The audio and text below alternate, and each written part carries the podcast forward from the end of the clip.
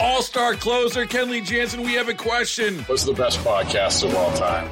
Baseball isn't boring, baby. I'm Rob Bradford, and every single day I'm sitting down with the biggest names to show you this great game is the greatest game. It's my podcast, it's my passion. It's a cause I started more than two years ago and is now the most prolific national daily baseball pod there is. Another fact. So jump aboard the BIB Express. Follow and listen to Baseball Isn't Boring, presented by Wasabi Hot Cloud Storage on the free Odyssey app or wherever you get your podcasts. 97.1 FM Talk Podcast. This hour of The Mark Reardon Show is sponsored by Gamma Tree Experts. Your trees deserve the best care. Call Gamma Tree Experts. The Mark Reardon Show. I hate people individually, but I love mankind. Oh, you do? The Mark Reardon Show. I got into broadcasting because I like to give. Sometimes I found myself hurting from giving too much. That's why I don't read the newspaper, because it's garbage. The Mark Reardon Show is on now.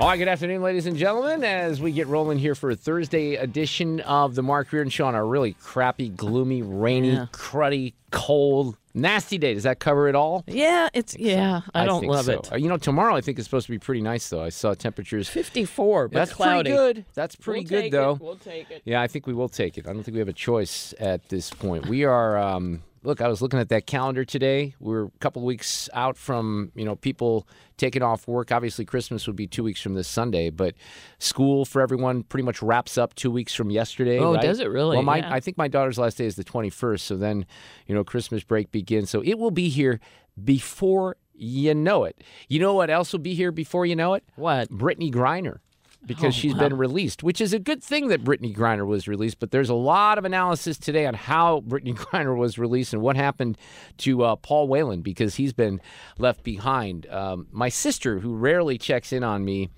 and anything related to current events, asked me what I thought of this whole thing this morning, and I said, "My response. Let me see. I read your response. I said, well." I can't comment on that because they'd be misogynistic, racist, and homophobic. So I'm a little fearful of weighing in on this. Although I will say this, and this is another one of those things. Now I'm going to say this on the air, and I'm going to do a caveat here because I'm not the one who said this. It was somebody else on Instagram, right? So I didn't say this. I thought about retweeting this, but I also thought if I retweet this, Don't if I do put it. this on Twitter, Just don't do it. someone is going to accuse you're misogynistic, you're racist, you're homophobic. But this was a great line. This is a win for the WNBA. People finally heard about one of their trades. Oh my gosh. It's pretty good, yeah, right? it's good not to retweet. I know, but it's pretty funny and it's pretty accurate. Look, we even have the, uh, and I can understand this too if you think about it. You know, Randi Weingarten is. She's the uh, the president of the NEA, right? I did not know this. You know, so well, Randi Weingarten is the president of the NEA, and here's what she tweeted out. What a great! So it's the nation's largest teachers union. What a great relief! Extraordinary news: a basketball star, but also a gay black woman, is released.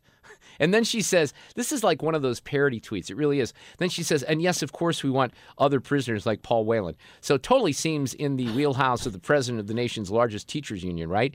And if uh, you think if Brittney Griner only checked two of those boxes, I mean, gay black woman. I don't if, if she just checks two of those boxes, I'm not even sure she gets the the tweet from Randi Weingarten, but Paul Whelan was an afterthought. So here's the president talking about this today. Brittney is free. Moments ago, standing together with her wife Cherelle uh, in the Oval Office, I spoke with Brittney Griner. She's safe. She's on a plane. She's on her way home.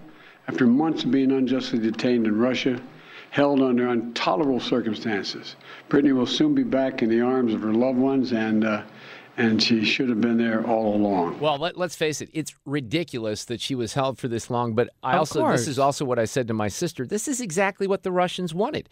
And yes, boy, you, it's a setup. we will not negotiate with terrorists or terrorist leaders. Well, we did in this particular case, right? And I think the Saudis were involved. and We'll get to that here in a second. So she comes in with a little, um, you know, a little marijuana, vape cartridge, or whatever. They hold her for months and months, 10 months of captivity after conviction on drug smuggling charges. And they get this guy back. You want to find out about the guy that they got back? Have you heard about this? Here's Kilmeade talking about Viktor Bout. Yeah, I also th- I'm struck by who Viktor Bout is. This is pretty amazing. I mean, 60 Minutes did an extensive feature on him. Uh, He was arming terrorist groups, he was arming drug traffickers, he was able to acquire a fleet of cargo planes that could immediately be loaded and transported around the world and effectively uh, arm civil wars. Think about all the investigators that went together to bring him, to take him down, and to put him in jail. So he's a guy that is known as one of the most notorious arms dealers of modern times. Yet the president last night at the White House going off about gun issues, right? So he, he, you know, the Democrats love to talk about guns being the problem. So here you got a guy who's nicknamed the Merchant of Death, who is convicted that um, on counts that he tried to kill Americans, right? 25 years was his sentence, and they get him back. Now, I don't know how anyone can make the case that this is an even swap. It isn't an even swap. On the topic of Paul Whelan, who's still there, stuck in prison in Russia, here's the president. We never forgot about Brittney. We've not forgotten about Paul Whelan, But we who's left been him. unjustly detained in Russia for years. This was not a choice of which American to bring home. We brought home Trevor Reed when we had a chance early this year. Sadly, for totally illegitimate reasons, Russia is treating Paul's case differently than Brittney's. And while we have not yet succeeded in securing Paul's release, we are not giving up. We will never give up. We remain in close touch with Paul's family, the Whelan family, and my thoughts and prayers are with them today. They have to have such mixed emotions today. You think? Oh You think my they have gosh, mixed this man has been there for four years. Four If- years. Now, here's Tony Blinken talking about this. Really, th- this was the if this is how I'm not, I guess, a, not a good negotiator. But if the Russians come back and they say, no, we're not going to do this deal unless you give us the, um, you know, the Merchant of Death, and they say, no, that's not an even trade, Right. Right. But they said, I mean, yeah, sure. Well, we'll, we'll give you him. We'll throw in a few other people. Here's Tony Blinken. We continue to work relentlessly to bring Paul Whelan home as well. Despite our efforts, the Russian government has not yet been willing to end his wrongful detention. They continue to insist on sham charges of espionage and are treating Paul's case differently.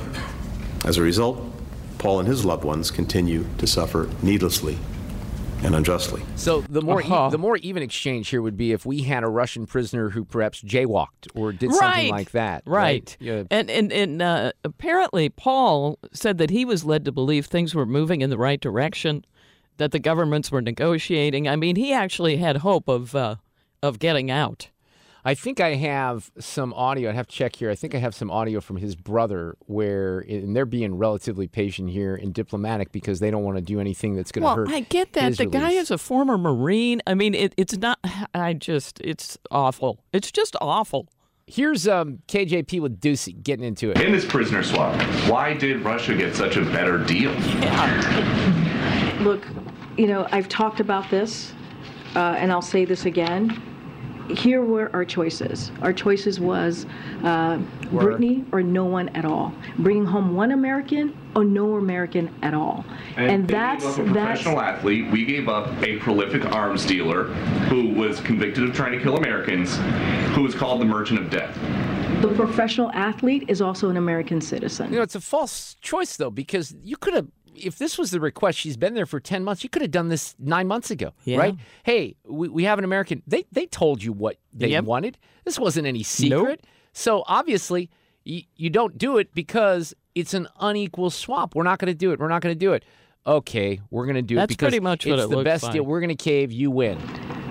So let's not forget that. Who deserved an American and so so can get this all and and and and I've explained how the Russians have illegally uh, treated, totally illegitimately uh, treated his situation. I've been very clear on that. Uh, we've laid that all we've laid that out for you, uh, and again, the president felt that this was an opportunity to bring Brittney home. He is going to continue to do everything he can to bring Paul Whelan home, just like he did with Trevor Reed. You know, I, I don't know Mm-hmm. if any Americans uh, would want to go to Russia at this point, and I'm not so sure Boy, they you're not should. kidding. But what would prevent Vladimir Putin or the Russians to put trumped up charges on another American Yes. and say, hey, we got this person too? Yeah. They Well, know just- how this works with the Americans. That's they don't have to, you, you know, they can just ask for what they want to. Now, on the, uh, the Paul Whelan question, here's Doocy with uh, KJP. How can you say that he's going to do everything that he can if he said just a few days ago he's not going to call Vladimir Putin until further notice? We were able to do this uh, through um, through different channels, right? We were able to do this uh, through uh, a through different uh, avenues, uh, folks from the U.S. government uh, that were able to make that negotiation, have those conversations, and, and secure Brittney's return. Uh, so we were we have been able to do this, and the president has been committed to getting this done. We are still working to secure Paul Whelan. Uh, at this time, we were not able to make that happen, but that does not stop us. That will not stop us in making sure uh, that Paul returns back home safely. All right. Well, I'm gonna have to talk to people a lot smarter than me, which isn't very difficult to find out Me exactly neither. what the next stop, you know, the next step is going Right. to be with Paul Leyland um, in getting him home. Because look, you you could legitimately have a situation where something in the next few weeks turns around and maybe he's released, and we don't know exactly what the negotiations are. So you at least have to be open to that possibility. But it doesn't seem like that's really what's going on here at this point. And the precedent is now set that just like you said. All right, Yeah. we, you go ahead and grab an American, and we'll give you. We have to get them back. Well, except for uh, Paul, uh, we- we'll give you a major, major criminal that's tried to kill Americans. I, I just don't think, and I'm glad that Brittney Griner's I back am because too. look, she it was ridiculous that, that Yes. she's being held. She went to a penal colony. How I outrageous know. is that? It will be very curious to see what she says and how harsh she is on the Russians because there there's a part of me that thinks that you know diplomatically there might be advice to say, look, we got Paul Whelan there. Let's Yeah, let's be tone careful. it So down. I, I don't know exactly what the uh, what the protocol for that would be, but it is very difficult, I think, for a lot of people to believe that this isn't a big PR boost for the Biden administration as well. You know, if they would have done this before the election, which I'm sure there was pressure to do Oh. it, that there would have been more criticism. But you can't convince me that some straight white dude that's sitting in a penal colony who is a basketball player in Russia is going to get the same treatment. He's just No. simply not. This is something that, you know, because of the circumstances with race, gender, and otherwise, there's going to be more attention. And and that's fine. I think I don't think anyone would have blinked an eye if you got Whelan, if Whelan's in this deal with Brittney Griner for a guy that's worse than both of them, yes. that seems like a pretty even swap. So what what about the Saudis here? Because there's an indication that maybe they helped with this. The only countries that negotiated uh, this deal were the United States and Russia. And there was no mediation uh, involved. We are grateful for the uh, UAE, as the president mentioned, as I am mentioning now, for facilitating uh, the use of their territory for the exchange to take place. Uh, we are also grateful to other countries, including Saudi Arabia, that released the issue of our wrongfully detained Americans with uh, Russian government, uh, that raised that issue. So I, I think that Jim Geraghty on National Review is pretty good on this today. He said a lot of defenders of the deal will contend that critics are indifferent to the suffering of Griner, which is a dodge and a smear. The question is not, is this in the interest of the U.S. government to secure the release of Brittney Griner? That's a silly question. The U.S. never wants to see its citizens unfairly detained under brutal conditions on trumped up charges. The question, though, is this what is an appropriate concession to secure Right. the release of those citizens, and does the payment of the ransom make future problems like this more likely? Yes, it does. That's a rhetorical question, Yes. right? And Geraghty writes it's hard to overstate the crimes of Bout. If any human being deserved to rot in prison for the rest of his days, it's him. Longtime State Department official Witney Schneidman, who tracked him delivering arms to both sides of the Angola Civil War, called him the personification of evil. From the end of the Cold War until his arrest in 2008, if there was an arms embargo, he flouted it. Liberia, Afghanistan, Sierra Leone, Congo, Libya, wherever there was a whenever there was a dictator or a warlord warlord who needed weapons, this guy got them for him, the Merchant of Death. That's why he got the nickname. So they uh, they said this summer, uh, Farah. Trying to think who that was because I don't have the whole column. Argued Griner and Whelan for Bout was worthwhile, contending that as an old man, uh, Boot Bout was unlikely to return to the arms trade. But there were other consequences glossed over, most notably that by giving Putin what he wants, we make other Americans in Russia more likely to be detained, exactly, and used as bargaining chips in the future. And every other two bit dictator and warlord around the world is watching and learning too. After all, if the U.S. government is willing to release Viktor Bout, at one point the second most wanted man after Osama bin Laden, under enough pressure, the U.S. government will release anyone like Khalid Sheikh Mohammed or, um, you know, Tsarnaev or spies like Robert Hanssen. That's the problem here. And I don't know that the administration really thought through all of that, but at this point, it's kind of a moot point. 320, 97.1 FM Talk. Uh, Katie Tubb is going to be with us. She had to cancel last minute yesterday. She's with Heritage. We're going to talk about energy prices throughout the country and how you're going to be getting some sticker shock probably. Also, Curtis Trent, who's a state rep, another incoming state Republican senator for Southwest Missouri.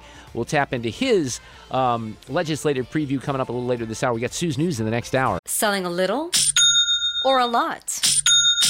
Shopify helps you do your thing, however you cha-ching. Shopify is the global commerce platform that helps you sell at every stage of your business. From the launch your online shop stage, to the first real life store stage, all the way to the did we just hit a million orders stage. Shopify is here to help you grow, whether you're selling scented soap or offering outdoor outfits. Shopify helps you sell everywhere, from their all in one e commerce platform to their in person POS system. Wherever and whatever you're selling, Shopify's got you covered. Shopify helps you turn browsers into buyers with the internet's best converting checkout, 15% better on average compared to other leading commerce platforms. And sell more with less effort thanks to Shopify Magic, your AI powered all star. Shopify powers 10% of all e commerce in the US. And Shopify is the global force behind Allbirds, Rothy's, and Brooklinen, and millions of other entrepreneurs of every size across 175 countries. Plus, Shopify's award winning 24 7 help is there to support your success every step of the way. Because businesses that grow, grow with Shopify. Sign up for a $1 per month trial period at shopify.com slash odyssey podcast, all lowercase. Go to shopify.com slash odyssey podcast now to grow your business, no matter what stage you're in. Shopify.com slash odyssey podcast.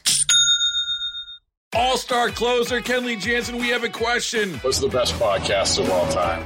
Baseball isn't boring, baby. I'm Rob Bradford, and every single day I'm sitting down with the biggest names to show you this great game is the greatest game. It's my podcast, it's my passion, it's a cause I started more than two years ago, and is now the most prolific national daily baseball pod there is. Another fact, so jump aboard the BIB Express. Follow and listen to Baseball Isn't Boring, presented by Wasabi Hot Cloud Storage on the free Odyssey app or wherever you get your podcasts. All right, how high are your heating bills going to be this winter? Unfortunately, you might need to brace yourself. Yeah, you're going to see some sticker shock. Katie Tubb is with us this afternoon. She's a senior policy analyst with the Heritage Foundation. Wrote about this hard winter that's looming for Americans with their energy bills and wallets. Katie Tubb, how are you? Welcome to 97.1 FM Talk here in St. Louis. I'm great. Thanks for having me on. You know, I was I was looking at my my bills from the summer, and they were they were up from last year, and I don't know that I've matched them up with, um, you know, specific energy use or the temperatures because here in St. Louis, obviously, it gets hot sometimes, really, really hot, and you have to use a lot of electricity for air conditioning. But I think people are nervous kind of going into the winter about how much they're going to get smacked with high heating bills, and they have justifiable reasons to be worried, right? Yeah, so every year the Energy Information Administration, which is the data arm of the Department of Energy, puts out a report on winter heating fuels and what American households can expect. Uh, again, depending on weather, so they they benchmark it according to either a cold winter, medium winter, warm winter. Um, but what EIA found or projects for this winter is across the board, no matter what region you live in, uh, expenditures per household to increase this winter compared to last winter. Uh, and it, it gets down to the cost of fuel to heat your home, whether you're using electricity, natural gas, propane, heating oil, they're all going up. Um, so it's another reflection of inflation through the economy. Uh, you know, I think we all tend to think about uh, the cost of energy when we pull up to the gas station, but it, it doesn't stop at the gas station, unfortunately. Um, so, depending on how bad this winter is, uh, I think Americans can expect to to see those costs for their household go up. Yeah, and that's the thing. You know, look, we don't, um, and maybe this is climate change related or, or otherwise, but we don't get as much snow as we used to here in St. Louis. And you know, this part of the country, we get ice storms and, and you know nasty things like that. That kind of gets down into Tennessee, Oklahoma you know, Kentucky. But we do get these cold stretches, like just brutal cold stretches. We, weren't, we remember what happened a couple of summers ago with the grid kind of having some issues down in Texas. But if you have something like that where you just have to crank the heat nonstop, that's where you get hammered on, on these bills, I think, right? Yeah, and there's a reason EIA does their winter projections, and it's because heating is essential. uh, more people die because of cold weather than hot weather. Um, and so that's why I think this conversation is so important and why, frankly, energy policy conversation is so important. Is there, there are times where it bec- it comes down to life and death issues for people, um, and winter is one of those seasons where it is um, a life and death issue sometimes. Do you do you have a, a handle on whether you mentioned all the uh, the different forms of the you know the the fuel propane, natural gas, heating oil? Is there one that's kind of going higher than the others potentially, or not?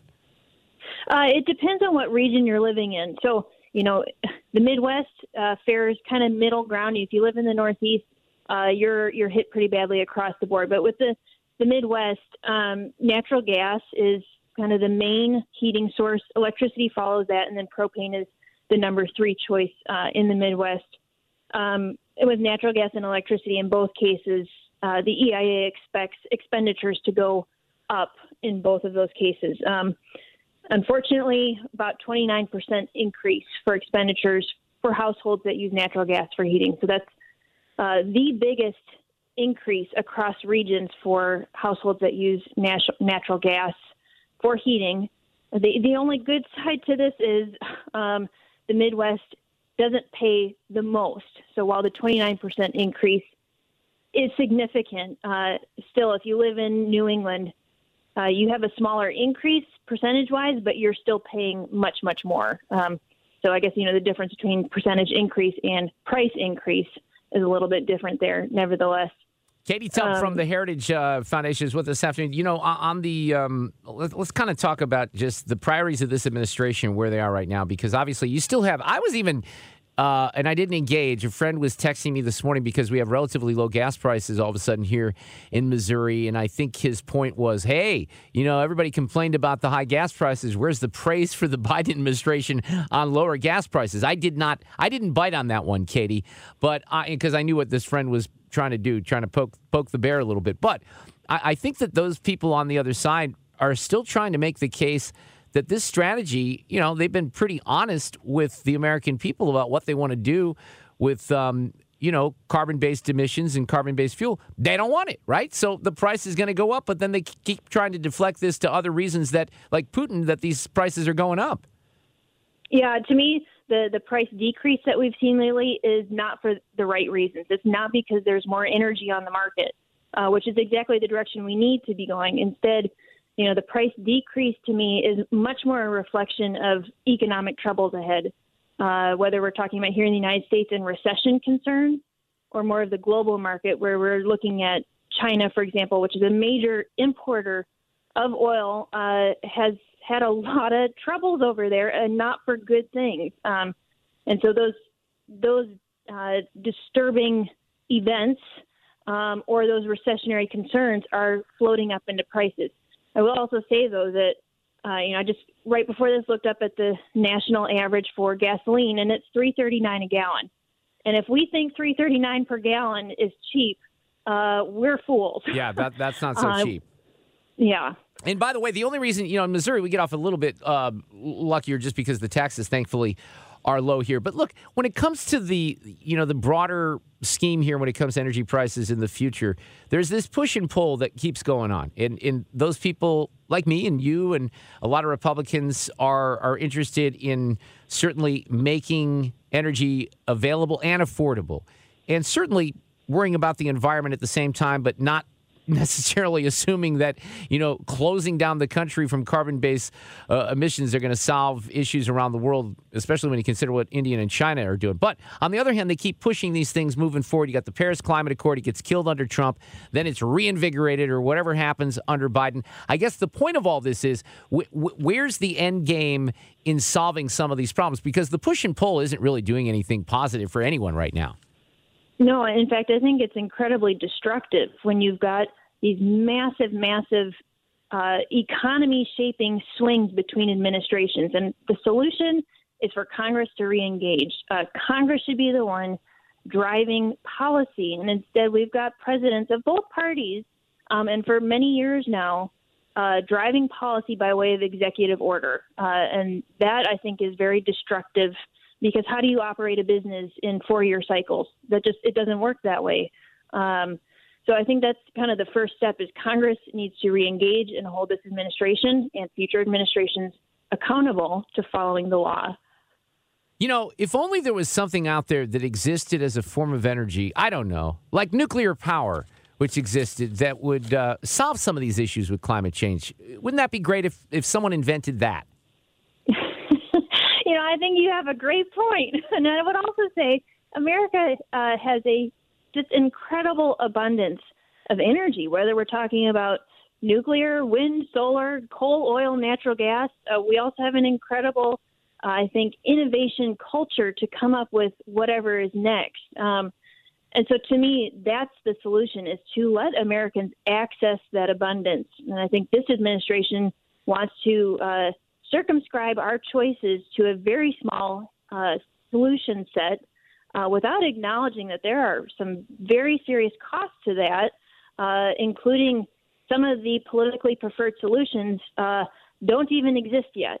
Um, or don't exist to scale, and there's there's real uh, collateral damage to pushing policies that are um, very pie in the sky, idealistic, and not on the ground making sense.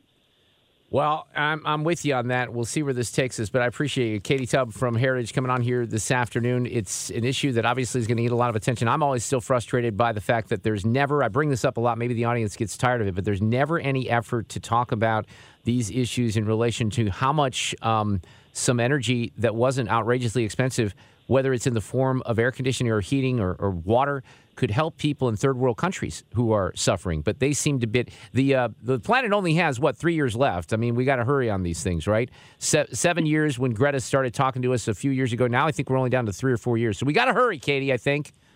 that was three years left 20 years ago. So. Yes, exactly. Katie Tubb from Heritage, thank you so much. You have a great rest of your week. Thank you.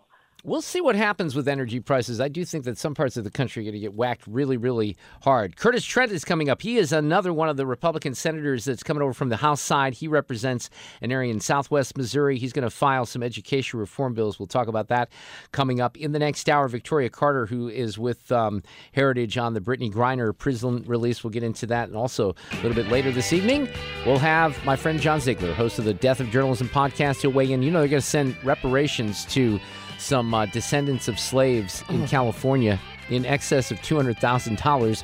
John will have something to say on that. I'm pretty confident he'll weigh in on the Brittney Griner release as well. That's all coming up a little later this afternoon. Hey, Sue's News coming up in the next hour. Of course, we have a Reardon Roundtable tomorrow. Jane Dueker will be on the panel. Mike Elam from the St. Charles County Council. Donna Baringer, state rep, former alderwoman in the uh, city of St. Louis. We also have. Um, well, a couple of members of El Monstero coming in, and usually when I bring El Monstero in, I think it's um, Pisoni and who else is coming in tomorrow to think about that. But it's going to be great. John Pisoni, who's the drummer. Oh, Jimmy Griffin, one of the guitar players. I haven't seen Jimmy in a while, and we'll talk about the new El Monstero run at the pageant. Usually, I was going to say when I have them in, we we try to sell some tickets because they have some tickets available. I'm not so sure they do. Also, a preview of the Mizzou KU game with my old J School buddy Chris Trevino from the um, Tiger Radio Network. So that's coming up tomorrow. Uh, we've been talking a lot about the incoming legislative session, what the priorities are going to be. We have a couple of state reps from the area, like Mary Elizabeth and also Nick Schroer, who are heading to the Senate. This guy's also going to the Senate from the House. Curtis Trent, who is a state rep down in the Springfield area, going to focus a little bit on education and some other things. So we're going to have him on this afternoon to talk about some of those priorities. Curtis, how are you? I'm doing great. How are you? I'm fantastic. So, just a little bit about Curtis Trent. Your Springfield is that accurate? It's that area down there, right? The district. Yeah, so uh, the, uh, the Springfield area, Greene County, is split into two senatorial districts. Uh, I have the 20th. The uh, the other main uh, senatorial district down here is the 30th. Also have some of the surrounding area, uh, uh, some of the other counties in, in the uh, in the surrounding area, Webster, uh, Dade, and Barton counties. For those of your listeners that are familiar with the area. So, on your bio, it says this He also served as Deputy Chief of Staff to Missouri's 7th District Congressman Billy Long. That had to be the best experience of your life because we love Billy. Yes, it, it was amazing to work for Congressman Long. It was uh, it was a great experience. Then uh, the now the bad part of it was that you had Barack Obama in the White House, you had Harry Oh, Reid yeah. in the Senate. Yeah. So it was a frustrating experience, but it was uh, it was really good experience uh, to find out how government works, or in most cases doesn't work. Well, as I mentioned, you know, Mary Elizabeth and, and Nick, and you, there's a good group of people from the House Republicans that have uh, been serving for a while that are moving over to, I think, what's being described as a little bit more of a stable and sane Senate. Would you agree with that? Well, that's the hope, and I and I think I have I have great expectations for this session. I think there's a real opportunity to get a lot of good stuff done. Uh, we have strong Republican majorities. We have a Republican governor, and uh, and we should be uh, you know knocking out the policy agenda that the public has uh, has sent us to Jefferson City to work on. Well, let's talk about education reform. Look, I've been talking about these issues for a long time. I think people, uh, you know, everybody wants their kids to go to better schools, and we we think we care about education reform, but the the real to manifest it in some sort of direction that's going to be positive or change things is very difficult. And I lived in Milwaukee for many years, where they had a very successful school choice program. Came to St. Louis, started talking about school choice. Even found some Democrats who were in you know the city of St. Louis. You always need urban African American Democrats to come over on the school choice issues, but we've never had great success in Missouri at some of this education reform. So what are you trying to do? Well, so you know the the key in my mind is that we, we have to find out what the weaknesses are uh, in order to to find the right solutions uh, to those weaknesses. And you know, if you look at the look at the data out there, we've had a general decline in educational attainment. Uh, now, some of that has been has been uh, aggravated by the COVID uh, you know situation. We had some learning loss, I think, related to COVID over the last few years, and, and there are other factors, and we could argue about what those are. But really, the point of this legislation is not to cast blame. It's just to get a good grip on what we need to go forward to achieve uh, better outcomes for kids. So it's Senate Bill uh, 341. We've already pre-filed it. It would specifically uh, change the uh, Missouri school performance rating so at least 80% of a school's rating is based on student growth and academic achievement, and that is really the the uh, the gemstone of the bill in my mind. Uh, because you you want the performance of the school when you look at it to know how the school is doing. You want that tied specifically to how kids are progressing in their education, and not all the other factors. You know, how, like, like the uh, the kind of the bureaucratic paperwork factors uh, that go into it right now, uh, and, and can just create confusion over how well a school is doing. Uh, you also want clarity. So this legislation would provide that school ratings are based on a easy to understand A through F letter grade scale by school, uh, as well as by district. So not only would your district as a whole get a grade, your individual building would get a grade. Uh, and then, of course, it establishes intervention policy for persistently underperforming schools. Like, like what do we do if we identify a school that isn't doing well? What do we do then to make it better? So let me dial back into the the evaluation of the districts, where now instead of just 40% of the districts covering items related to achievement, you want to double that to 80%. How are those uh, evaluations taking place? So, what is it based on? Is it based on student testing? Is it the STARS test? What are we talking about? So, it's going to be based on the performance of the student. Uh, you know, of course, there's going to be testing that will be done. Uh, to show that, uh, but it, it's going to be uh, student growth, not just student achievement. So if you have a, a student that's been struggling, uh, maybe they're not going to be able to to you know jump two or three grades and catch up, but you want to make sure they're moving in the right direction, that they're accelerating in the right direction. Uh, and, and so so you've got both of those components in there, not just yeah. But again, how, how so? How do you measure that though? What how what basis will that be measured on? When oh, you well, say through, achievement, through how do you do that? examinations? Yeah, yeah, through the through the exam the examinations that uh, are are administered by the state. So here's what I uh, here's my issue with that, and I just want to bring this up as a real life example because I experienced this a few months ago. We got a letter. I'm in the Rockwood School District with a little uh, seven and a half year old whippersnapper here in the St. Louis area, and she's a really good reader.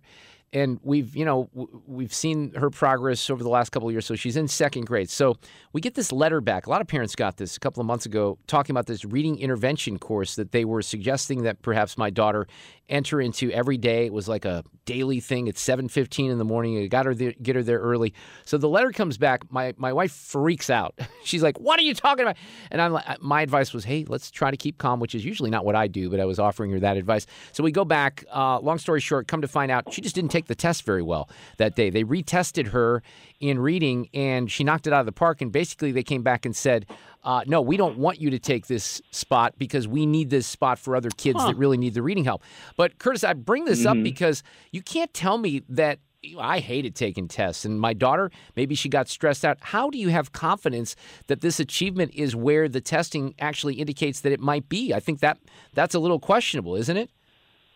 Well, I, I mean, there's always going to be no no system is perfect for sure. Uh, but if you have longitudinal data uh, where you're not just testing them one time, you're testing them over a period of time, and and whatever uh, you know difficulties there are for that particular child in the test, hopefully those would be identified and corrected, like was the case with your daughter. Right. Uh, but uh, you know they they should if if the problem is uh, a test for an individual child, uh, that that problem is going to exist across all the tests, and if they're improving, they should still show that improvement. I think that's why the the direction of improvement is a is a key component to this, not just the uh, the, the total measurement of, of competency, uh, because every every child is different, and uh, and hopefully this will be a tool that will also uh, let teachers uh, evaluate, you know, how, how their class is doing, how their how their um, whole school district and, and school building are doing, and and that will help inform uh, how the school responds if there are um,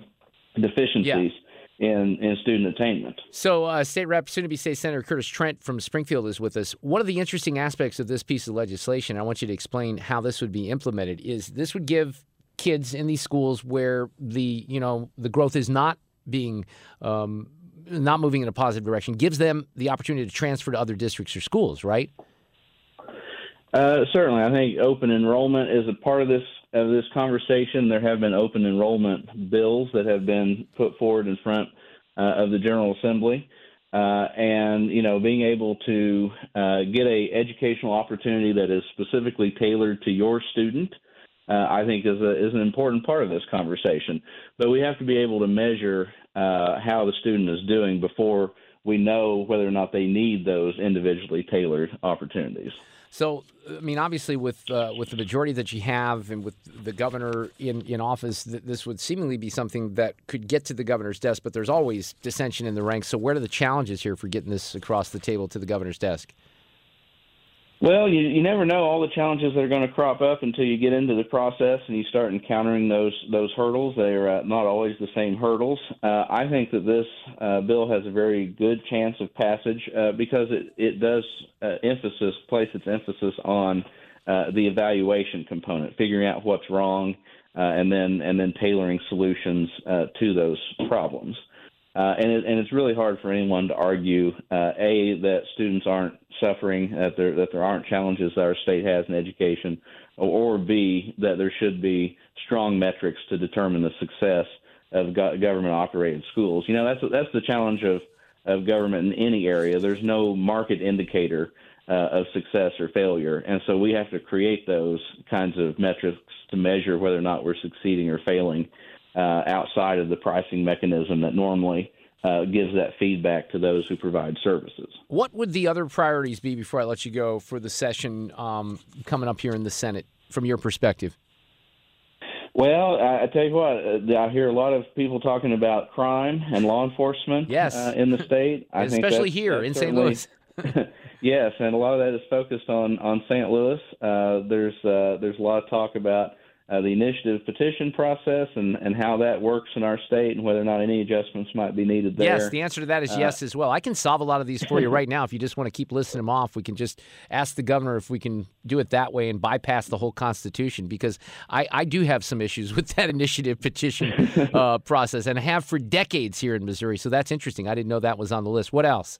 I, I think that's one of them that's on the list. And then, of course, we've got the whole budget situation. Uh, the uh, the budget's always a big part of the conversation in Jeff City every year, especially as we continue to have uh, fairly large uh, surpluses, in part due to uh, the COVID relief funds that came from the federal government, in part due to uh, sort of the economic situation that we find ourselves in right now. And so my hope is that tax cuts will be a part of the conversation. Uh, when government has too much money, the challenge is not how to spend it. The challenge is how to get that back into the pockets of the people who earned it. You think some of that money, I mean, we've talked about roads and I 70 in particular, not necessarily the commute down to the Springfield area, but that's something that needs work. There's been options, tax increases that have been rejected, but there's general revenue money that can be used for that, right? Yeah, certainly. If there are big investments uh, in critical infrastructure like I-70 that uh, that we could that we could get done in a way that's responsible, uh, I think that should be should be on the table as well. Curtis Trent, who's going to the United I'm sorry, I almost promoted you to where Eric Schmitt's going, to the Missouri Senate here in just a few weeks to work with our friends um, Mary Elizabeth Coleman and Nick Schroer and a host of others. Keep in touch. Jeff Smith, former Senator Smith, made the introduction, so I appreciate that. And Curtis, keep in touch, okay? Will do. I sure appreciate the opportunity to be here. It's great talking to you. Get more at 971talk.com. All star closer Kenley Jansen, we have a question. What's the best podcast of all time? Baseball isn't boring, baby. I'm Rob Bradford, and every single day I'm sitting down with the biggest names to show you this great game is the greatest game. It's my podcast, it's my passion. It's a cause I started more than two years ago and is now the most prolific national daily baseball pod there is. Another fact, so jump aboard the BIB Express. Follow and listen to Baseball Isn't Boring, presented by Wasabi Hot Cloud Storage on the free Odyssey app or wherever you get your podcasts.